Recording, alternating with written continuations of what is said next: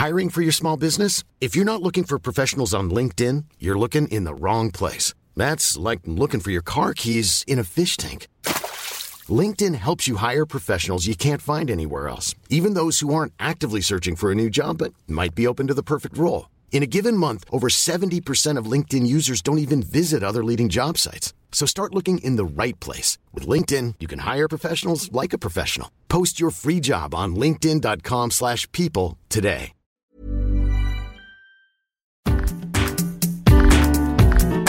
Hello, welcome to the Debunking Economics podcast with Professor Steve Keen. I'm Phil Dobbie. Today, ever wondered what Karl Marx was really about? He's known as a revolutionary, he's associated with tyrants through the generations. But whilst he might have wanted a fight against the imbalance of capitalism, he presumably didn't want to see it replaced with communist dictators. Or did he? Well, today we try and understand the man and his theories, the way he saw the world a couple of centuries ago now. That's today on the Debunking Economics podcast. Now, it is 200 years since Karl Marx was born, and he's been a divisive character ever since. Many might accept his theories on a class struggle between the workers and the capitalists, but most would be against his assumption that the problem could be overcome through revolution, an assumption that's been used as an excuse by tyrannical leaders over the years from Lenin and Stalin through to Castro and Kim Jong Un. So, are we really facing a class struggle between workers and capitalists? Well, let's let's start with, with the basis of Marxist theory, Steve. How capitalists make a profit, and basically, it's the difference between what workers get paid and what people pay them for the products, isn't it? More or less. Yeah, that's more or less what it was. And and the um, um, the interesting thing about Marx is that he, he, there were plenty of people who made that same sort of argument, and it, it came from the uh, the labour theory of value, which we initially got. Uh, the the beginnings of that we got from Smith. And one thing which I'm, I'm emphatic about pointing out to people is that wasn't the very first theory of where uh, surplus came from. But by surplus, I mean you get somehow you get more outputs than inputs. Okay, we, Yeah. we every year that's that's that's capitalism's nature. There's more physical outputs than there are inputs every year, and there is uh, and there's a growing quality of those inputs over time. There's no argument about that happening in capitalism. The question is how does it happen? And the very first explanation for that uh, was given by the physiocrats. Uh, really, you can, you can take it right back to um, not just to Quesnay and Cantillon. You can take it back to William Petty, and basically saying what we're doing is exploiting the free gift of the land. Now, frankly, that's more correct than the labour theory of value. So that, that we, we got to Adam Smith, and Smith uh, was tr- interacted with the physiocrats. I wouldn't say trained by them, interacted with them, met Quesnay, uh, and he came back and he started by saying, oh, in fact, it's all courtesy of labour. That he's, he didn't say labour is the source of value. What he said was the division of labour increases the amount of value. So if you have uh, a job which is done by one worker and you divide that job into two segments, each done by a worker specialised on that particular segment, you'll increase the total amount produced because of specialisation, and that's what gives us the increase in value. But he never actually said that that was the only source of value. Now, Marx came along. In fact, Smith actually said once they said that the farmers make more profit because, and this is actually this is actually in, in energy sense that I think in these days valid. He said a farmer makes a larger profit because not only his not only his farm workers but his cattle are labourers. And that's actually correct in an energy point of view. Anyway, Marx comes along and says, no, it's all due to labour, and it's due to the um, the, the essential difference between labour and any other commodity is that when you buy a commodity like an apple, you, you pay for the apple, you get the apple, and the apple has no say in what you do with it. Uh, when you buy a, when you hire a worker, you pay for the worker uh, the what the worker re- requires to be reproduced, uh, the means of subsistence, and then you can get the worker to work for as long as you like, according to labour contracts of the time. And Smith, uh, most of the examples that Marx gave had a person working a 12-hour day, which was pretty common uh, during the, uh, the the early days of the Industrial Revolution. 12 hours a day down mill, you know, the old Monty Python line. I was at 26 hours down down mill. I forgot. If you were lucky. Um, yeah. If you're lucky, if you're lucky, um, yeah, but so the 12 hours a day, and in fact, the amount of time that it takes to produce the means of subsistence might be six hours a day. So the difference between the 12 hours you actually work and the six hours that's needed in, in a gen- generic sense to reproduce your uh, means of subsistence, that was the source of profit. No. So that became Marx's original explanation. And then he added to that the proposition that uh, over time, competition between capitalists would, would mean that they would bring in technology to try to um, get a, an advantage. But because of this inherent um, problem, uh, and I'm using problem inverted commas, uh, that capital that labour is the only source of value. As you added more uh, capital relative to the labour, your denominator to give you what Marx called the rate of profit, and it wasn't technically a rate of profit, the term he used. He had the the amount of surplus being generated, which is the gap between uh, the, the, 12 hours and the six, so that's the surplus. Divide that by the inputs, which were the, what you've got to pay for the worker, which is the six hours, plus the depreciation of machinery. He said, as you time goes on, you're adding more and more machinery. That will drive down um, the the rate of profit, and he had, he had a, a, number of what he called countervailing tendencies that would slow that process down. But overall, what he saw was an inexorable ten, trend to a declining rate of profit.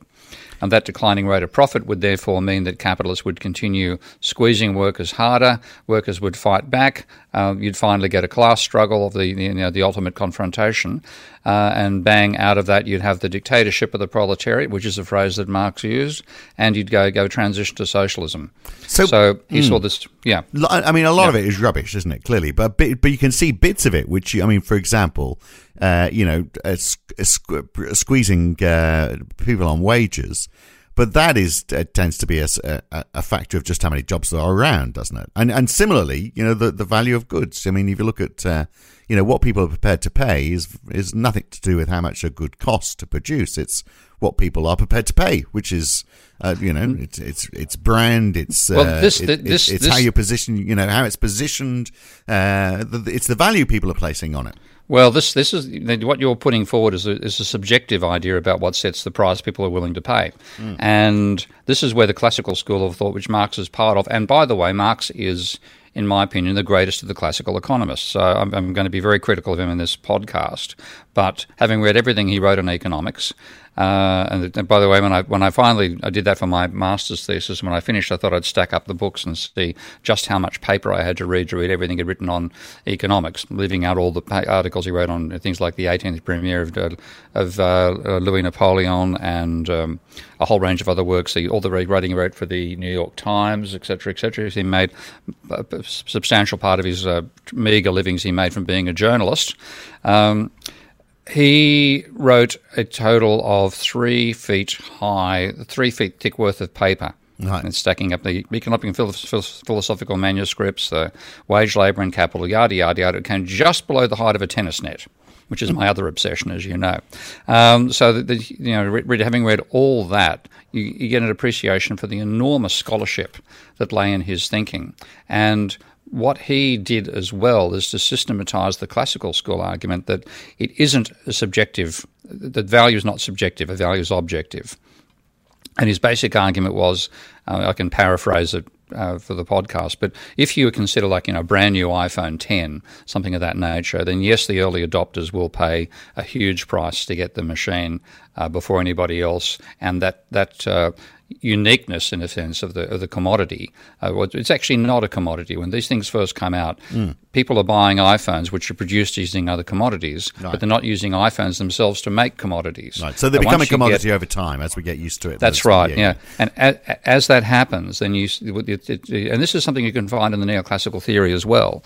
In the long run, as they put it, you get to the stage where cost is determined uh, solely by cost of production, and they include a, a the price is determined by cost so, of production. You mean. So it gets yeah, yeah. So, it gets to it gets to a so stage you, where the the put, pressures have pushed it down so far. Really, people will pay the minimum they can get away with, and the minimum they'll get away with because it is a commodity, is basically how much it costs to produce plus a bit of profit. And that's and that's the, that was the classical school in general had position, and Ricardo was very emphatic about it, and so was Smith. And what they both had was a an inadequate theory of relative prices based on the amount of labour time going in. So having lost the energy uh, component of the, think of the thinking of the physiocrats. They reduced everything rather than to land, which is what the physiocrats did. They reduced it to labour, and they said things exchange relative to the amount of labour that goes into producing them. So Smith had a famous example of the, uh, the what the, the beaver I've forgotten the other animal all of a sudden. Um, a beaver and a deer, I think it was. And if it cost, if it took twice as much labour to kill the beaver as to kill the deer, then the, the beaver should exchange for twice, uh, for one beaver should exchange for two deer. And Ricardo elaborated that and said, well, if the weapon needed to kill the beaver was took more labour to produce than the weapon needed to kill the deer, then you'd have to give something, inverted commas, for the um, for the profits of stock. But they never actually systematised it, and they never explained find uh, where the profit still comes from if you buy and sell at the value. And Marx's advance at this stage was to say, well, it's because you're buying this very, very special, very unique commodity called labour time, where you pay its cost of production, which is subsistence, uh, but it, what you can exploit out of it is its capacity to work, which can go on for longer than the length of time needed to produce the means of subsistence. Bang, here's profit. Yada, you know, haven't I explained it all very well? And then he tied it up with the argument that you would have this tendency for more machinery over time. Therefore, because the profit only comes from the labour component, and increasing what Marx called organic composition of capital means the rate of profit declines, and then you know I've come class struggle, Bormann the wonderful socialist revolution, which of course was a total catastrophe. If, yeah, it's good. If there's lots of jobs available, uh, then obviously uh, salaries are going to be lower because there's a, a bigger supply of the labour market. If salaries are lower, by this theory, then products would be cheaper as well. Yeah, and this is what, what Marx had a, lot of this reasoning in his thinking. And uh, just for example, to talk about the actual value of labour power, uh, a lot of Marxists equated value of labour power, uh, like the subsistence wage, to the minimum, to the, to the actual wage that was received. And you'll find this uh, you know, leading Marxist, and now long dead, uh, like Ronald Meek and um, and Maurice Dobbs, uh, often made that case. Um, but when you look at Marx himself, and I've read everything he ever wrote on economics, he mentioned value of labour power and wage seven times in the one sentence or paragraph. And every time he did, he said the value of labour alias the minimum wage. In mm. other words, workers, the minimum they're going to get is that for subsistence, they're likely to get more. And this is something which Marxists haven't properly integrated into their thinking. But the main point that I want to make about where Marx went wrong, and I've done this in a, in a podcast or in a, in a, written piece for my subscribers, which I hope will be published on Russia Today shortly, um, is that he developed a philosophical explanation rather than just the you know the, the uh, unique characteristics of labour. He developed another explanation in the middle in the middle of the uh, eight, 1850 758, but I think it was probably in January, when by sheer accident, I think it was Otto Brer dropped into Marx's house, which I think at the time was in Chelsea, and he had somehow, Marx had given away his copy of Logic, uh, Hegel's Logic to somebody else, and bang, here it is again. And this is the point when Marx is avidly reading everything, rereading everything he's ever read on economics uh, beforehand, all the Smith, Ricardo, Quesnay, Petty, um, Senior, yada, yada, yada that he read uh, in, in, in the, when he first converted from a philosopher to an economist. He's back reading Hegel again. And um, I should have brought up a. I might see if I can bring up a, a couple of segments to give you a quote from the from the, the writings. But he was as he's writing, reading these um, books, he's writing notes, notes, and notes, and notes, and notes, and notes. And before he got given the copy of Hegel's Logic back again, it's like reading Ricardo. Rather more eloquence, rather more fire, but very similar logic to and, and, language to Ricardo. Then he starts reading Hegel, and all of a sudden, it's all the stuff about opposites and uh, um, foreground and background and unities, etc., etc. And as I mentioned in the in the column on uh, on Patreon, it's almost like a Hunter S. Thompson moment. You know, the old Gonzo journalist Hunter S. Thompson. Mm. Yeah, okay. You're reading him at one stage. You can tell he's he's, he's been he's been taking cocaine, and then wham, he's stoned, and he, and there's this complete yeah. change. Yeah, next paragraph, bang. Well, that was exactly what it was like in reading the Grundrisse. I haven't. It's about page 200 in the book was became about a thousand pages long um, in a Penguin edition when it first came out back in the in the 70s when I read it um, in, in, the late I think in the 80s when I was doing my master's thesis. Um, it's about page 250 where he's obviously got the copy of Hegel, and bang, the whole language changes, just like going from cocaine to marijuana on the hands of um, or maybe the other way around, given the clarity. From marijuana to cocaine is probably a better direction to describe it. But this sudden clarity, we're, we're using this philosophical language. And most, a lot of Marxists, including prominent ones like Paul Sweezy, completely dismissed this and described it as Marx coquetting, which is uh, a French term meaning flirting uh, with the Hegelian mode of expression. But basically, you can ignore all that stuff. Well, they were totally wrong because I believe that using Hegel's philosophical logic, Marx both developed a, far stronger foundation for classical economics and rejected the labour theory of value, which gave him an existential crisis because without the labour theory of value and without the argument of the declining rate of profit, there was no necessity for socialism. But I thought we, I mean, we just spent uh, you know a large part of the last ten minutes talking about the uh, how the labour value of theory might have some legs. Yeah, but it's it's it's, it, has, not got unique legs. See, the thing about the argument about the, the unique characteristics of labour say that la- it's it's an argument by exclusion. No other product has the difference between commodity and commodity power. Labour has this difference between labour and labour power, and therefore that's the unique characteristics, only reason for a surplus. You can't find any other. And you'd find people like Paul Sweezy saying that, oh, uh, uh, there's no way that we can imagine that machinery has an occult capacity to to produce to, to give more value than it contains. So the argument was mm. that uh, labour would give a surplus, machinery would not. Now, what Marx developed um, when he reread Hegel was applying Hegel's um, version of dialectics to the question of value in capitalism. Hegel's also written in economics, something that I haven't read myself. I have to go back and read it at some point. But th- this this again gets very muddy because most people. You, I'll ask you. And have you have you read my piece for the for the Patreon blog yet? Yes, I have. See yeah, you yeah. cheated. Yeah. Oh, damn, damn. Okay. Well, you've got to say it. What what what do people think when they think dialectic? They think of three words, and they are Oh, well, there you are. You see, you're testing how well I've read it. So, Thes- it's thesis, antithesis, synthesis. Right. Okay. Now, I said try this try that five times fast without sounding like Yeah, Daffy very Duck. difficult. Thesis, antithesis, synthesis. Yeah. Well, that actually doesn't belong to Hegel or Marx at all. It's another philosopher called Fichte. And I only, I mean, I, when I was reading a bit, bit my own personal story here. I um, was very skeptical about the whole idea that you couldn't, that machinery didn't produce value. And I remember having discussions with my lefty friends at university back in the early 70s when we led the political economy dispute at Sydney University. And we were walking around the campus of Sydney University, which, as you know, has got a a sort of high point of, of land just outside Sydney CBD. Mm. And this was 1972, and there's just far as you can see, there are there are cranes on building skyscrapers. It was an absolute building boom at that stage. And I remember remarking to one of my friends then that I, I have a very hard time imagining that all those cranes aren't adding value somehow. Now, um, typical bunch of lefties. We led a student revolt in 1973. At the end of it, we uh, spent Sydney's summer. And boy, this is a sacrifice.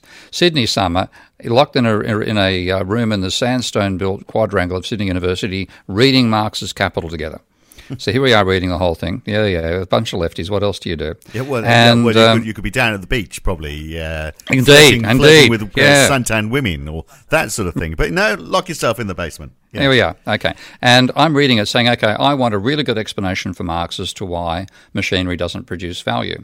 And then, having been trained in mainstream economics, where uh, it's all about marginal cost and marginal utility and, and the market system equilibrating between the two, Marx started giving this explanation talking about use value and exchange value and saying that there was a, a gap between the two. They were incommensurable, was the expression he used. And what he said was if you imagine a early and primitive um, societies, or you imagine, say, first contact between a European culture and uh, a, a uh, Aboriginal culture somewhere, uh, then one one group will have a product they can produce that the other has no idea of how the product is made. Now, the classic example, of course, is uh, Manhattan. And you buy Manhattan Island for 43 beads. Um, that story is more complicated than it's made out to be, but that was the price paid for to, for the uh, D- D- Dutch to buy Manhattan off the Indians, um, the Madan island of Manhattan.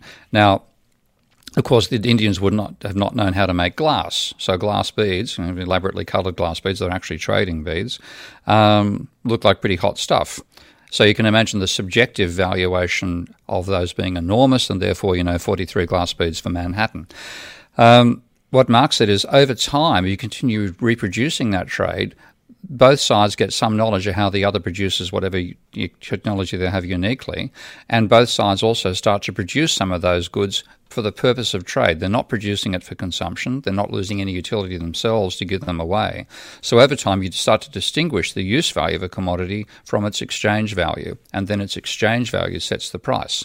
Now, that in Marx's philosophical terms uh, is using Hegel's dialectic, and that says that you, you start from the idea of uh, any what he called unity has to exist inside a context. And if we're talking about society, then the context is society. The unity is anything that exists inside that society. Now, if you imagine a commodity, then a commodity has two uh, two characteristics, fundamental characteristics: exchange value, its cost of production, exchange value, what it sells for, yeah. and utility, what it, what you can use it for.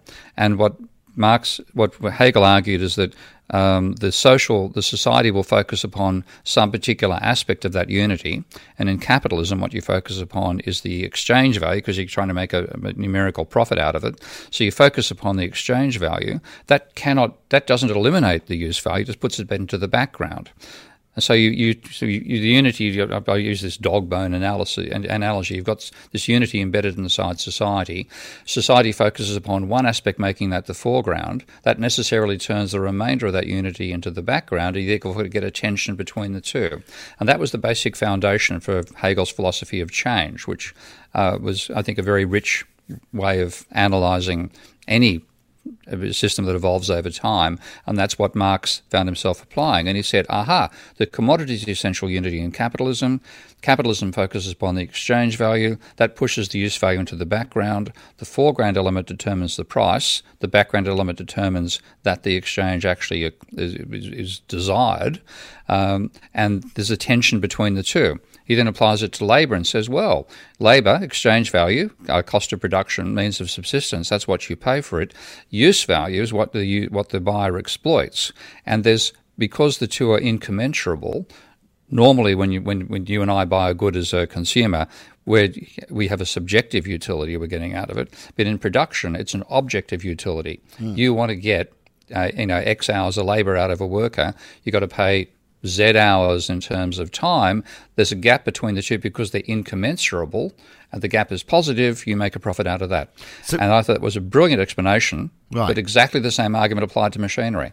So, okay, let me try and get my head around some of this. So, are we hmm. now saying then? Because because when we were talking about, you know, the, the a utility gets down to the lowest price, and the lowest price is largely determined by the cost of labor. You start to add machines to that, then the cost of the machine I mean, you might have uh, you know interest payments on the loan for for buying that machine, but ultimately the machine's not costing too much to run apart from the uh, the cost of power. So that's not going to increase the price too much. It's still going to be the uh, the cost of labor, which is the, the, which is the variable element of all of this, isn't it? So I mean, the the cost of the machine isn't going to add a great deal of value and push up the price too much if you're working on the basis that the price always gets down to the lowest level. But now you're saying, well, it's not that. It's there's also this the utility. It's what you're getting out of it as a consumer, which means you're not necessarily going to pay well, no, the minimum but, price. You're going to pay the price that's no, what you what you get is an argument about um, whether you can get when you get a surplus out of inputs to production,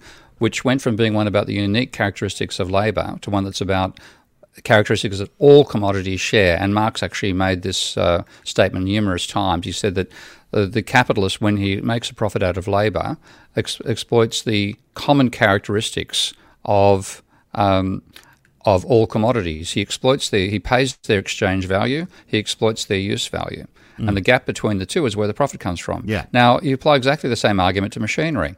Uh, if you, you if you pay you pay the exchange value, the cost of production of the machine, you exploit its use value, which is another incommensurable quantity. And Marx actually says this. He says there are two the use value in production, the use value of your input uh, and the exchange value of your input are two incommensurable magnitudes. Now, magnitude does not mean quality, and I see a lot of Marxists try to wobble out of this by saying uh, it's it's machinery plays a qualitative role in production rather than a quantitative. What Marx gave when he when he developed this argument was a rationale for saying any input to production can be a source of surplus, not just labour. And uh, this this this is the intriguing thing about it is that having read this argument in Capital and um, to me, saying to my colleagues at the time in this discussion group that this is an argument that labour alone is not the source of surplus, they basically ridiculed me, which is a typical attitude, typical reaction to having your ideas challenged, I've found. Um, so when I did my master's thesis, I thought, well, I'm going to find where Marx actually first discovered this concept. And that meant reading in chronological order everything in Marx written in economics, starting from the economic and philosophical manuscripts of 1844, uh, which he wrote in a garret in, in Paris as he read Mar- Ricardo and Smith and so on, uh, right through to you know, the final editions of, uh, of Capital. And the discovery turned up in the Grundrisse on page 267 in a footnote of the Penguin edition, the footnote going on for more than a page. And you find him saying, uh, I find the actual statement, as he started to think in Hegelian terms, the Hegelian light bulb goes on when he says, Is not value to be conceived as the unity of use value and exchange value? Uh, in, and, in and for itself is value as such the general form in opposition to use value and exchange value as the particular form, as I said. Does this have significance in economics? Question mark. Now he's writing his notes to himself. And he's had this brainwave and he then starts applying it first of all to labour and easily gets exactly the same result he got by talking about unique characteristics of labour. But then when he starts talking about machinery, uh, he waffles around a fair bit uh, all the way through. But he does say at one point, and this is um, the light where the light bulb confronts him with a huge challenge for his own beliefs. It also has to be postulated that the use value of the machine significantly greater than its value. And he lifted out the word is. Um, I'll read that again. It also has to be postulated, which was not done above, that the use value of the machine significantly greater than its value, i.e., that its devaluation in the service of production is not proportional to its increasing effect on production. In other words, the machine can be a source of surplus. Now, I can imagine what went on in his head when that happened because on occasions I've had a belief like, for example, my belief that money wasn't destroyed when debt was repaid, a belief that when I developed my logic further, I realized I was wrong. And you oh, what do I do? And to me, like I, what I had to do on the particular one is concede, I'm wrong about that one, and I changed my logic and I admitted it. Uh, I'm not saying I'm perfect, but I did it on that particular occasion. What Marx did was think, oh shit, I've lost, I've lost the, re- I've lost the declining rate of profit. No, that can't be true. There must be some way I can reconcile the two. And then he goes through a huge amount of waffle, waffle, and that's the most polite way I can describe it. And the waffle manages to bury use value and exchange value into each other until such time as it looks like he's come up with the conclusion he wants.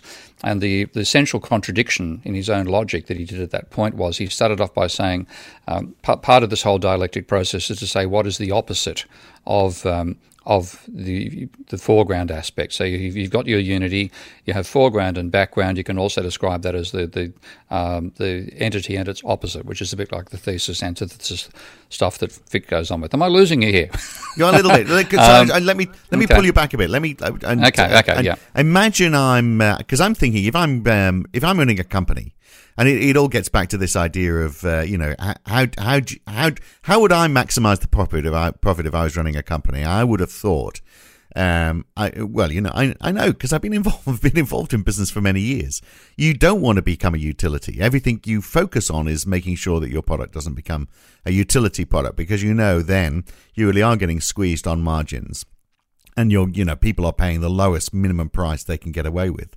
So you make sure you never get into that situation. So you always deploy your resources, whether it's machinery or people, to work on something else which will provide greater value to people so they will pay more. So you don't, you move off those utility products, create something else which is uh, surpasses it.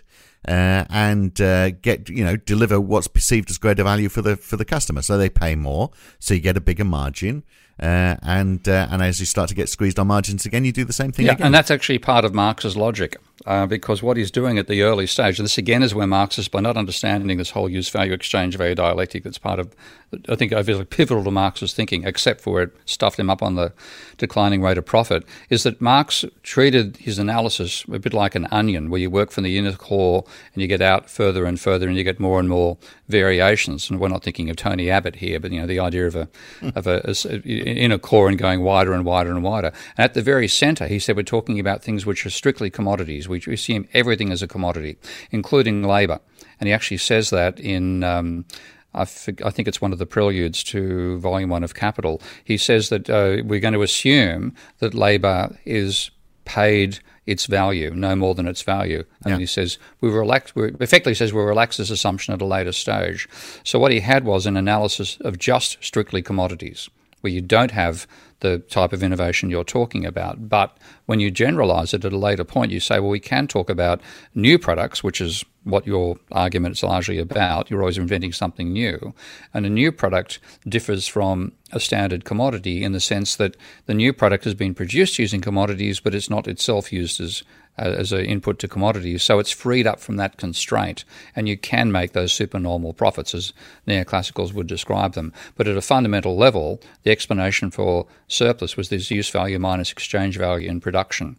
And that's that's the point that Marx is talking about. So, if you're level. calling it supernormal profits, I'd say that every business is creating a supernormal profit because no business, even uh, utility companies, try and repackage their utilities in a way that they can uh, create greater profit. You know, by oh yeah, yeah, uh, this, by pricing schemes or, or whatever. They do something which which is enhancing the value as far as the consumer. Yeah, but it's still you're still starting off. You've got to start from a basis mm. uh, of you know, where, where, do you make your surplus from, and that's why I come back to saying it's really about exploiting the energy that we find for free in the universe. That's yeah. the ultimate explanation, which Marx Marx's logic can handle, but he didn't actually include that in his own thinking. So tell but me, what explain the, the, explain to me yeah. why uh, why labour wouldn't be a commodity though. You made the point that you know people... the labour that labour labour is a commodity to begin yeah. with, but yeah. we said labour, and he actually in, in chapter twenty five of volume one of Capital, he starts talking about the wage varying in a cycle which is uh, where my own model of uh, the financial instability hypothesis came from, uh, based on the work of, of Richard Goodwin. Mm. So he did start saying, even in volume one, he, he, he allowed that the, the, wage could rise or fall over time, given the pressures of competition that work that capitalists had to do to get labour. Yeah. If you had a boom going on, of course, workers can demand a higher, higher wage, so they're getting more than just subsistence. So he did have that idea of variability in there, but he started from saying, let's assume everything is paid for its value value, uh, uh, uh sold at its value, and bought at its value. How do you make a profit? And his initial explanation was just this unique characteristic of labour. Um, which would give justify a declining rate of profit argument as well if there's an increase in um, capital intensity over time. But then he came up with this idea of use value and exchange value in general. And when you apply that to both machinery and labour, seeing those as the two critical inputs to production, you get the answer well, they can both be a source of surplus. And therefore, increasing organic composition of capital, as Marx called it, has no implications for the rate of surplus, has no implications for the rate of profit.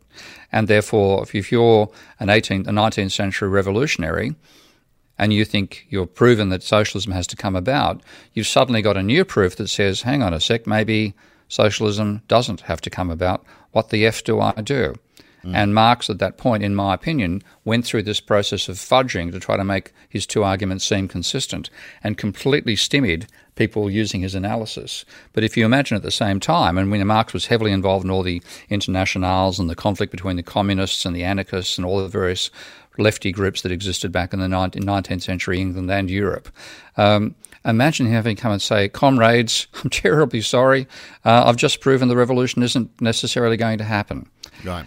I don't think that would have occurred, and it right. certainly and so, didn't. And uh, he didn't do that, and that, of course, is what he's you know most remembered for. Perhaps this idea that uh, we only get change through revolution, and it's you know, and the capitalist, filthy capitalists will be the first against the wall.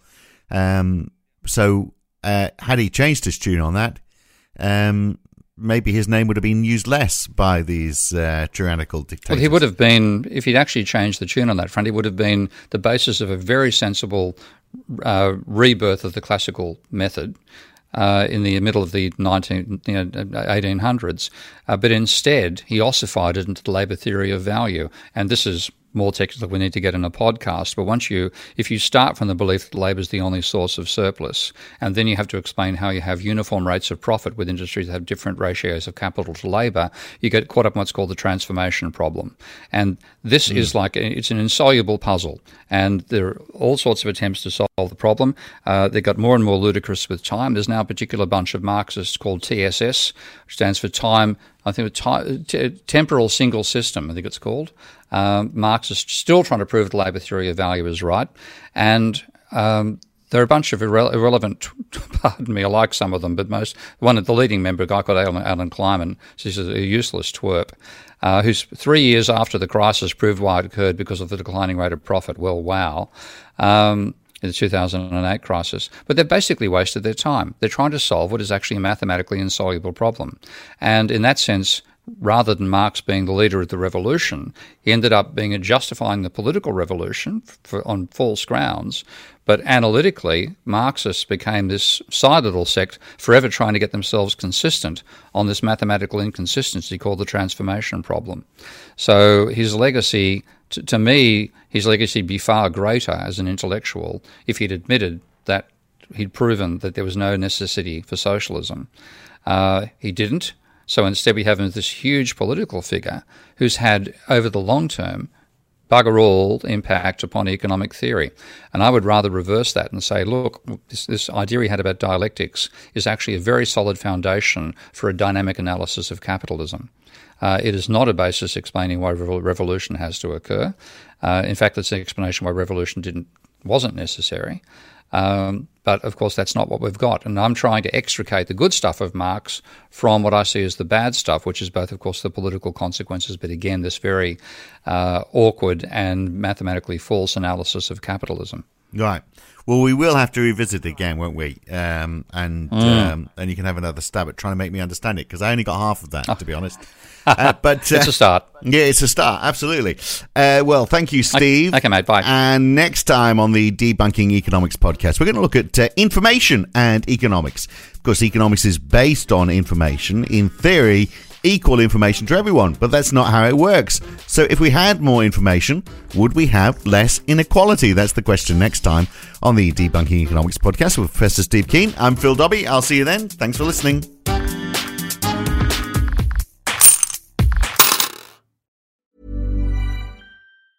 A lot can happen in three years, like a chatbot may be your new best friend. But what won't change? Needing health insurance. United Healthcare TriTerm Medical Plans, underwritten by Golden Rule Insurance Company, offer flexible, budget friendly coverage that lasts nearly three years in some states. Learn more at uhone.com. If you've enjoyed listening to Debunking Economics, uh, even if you haven't, you might also enjoy The Why Curve. Each week, Roger Hearing and I talk to a guest about a topic that is very much in the news that week. It's lively, it's fun, it's informative. What more could you want? So search The Why Curve in your favourite podcast app or go to whycurve.com to listen.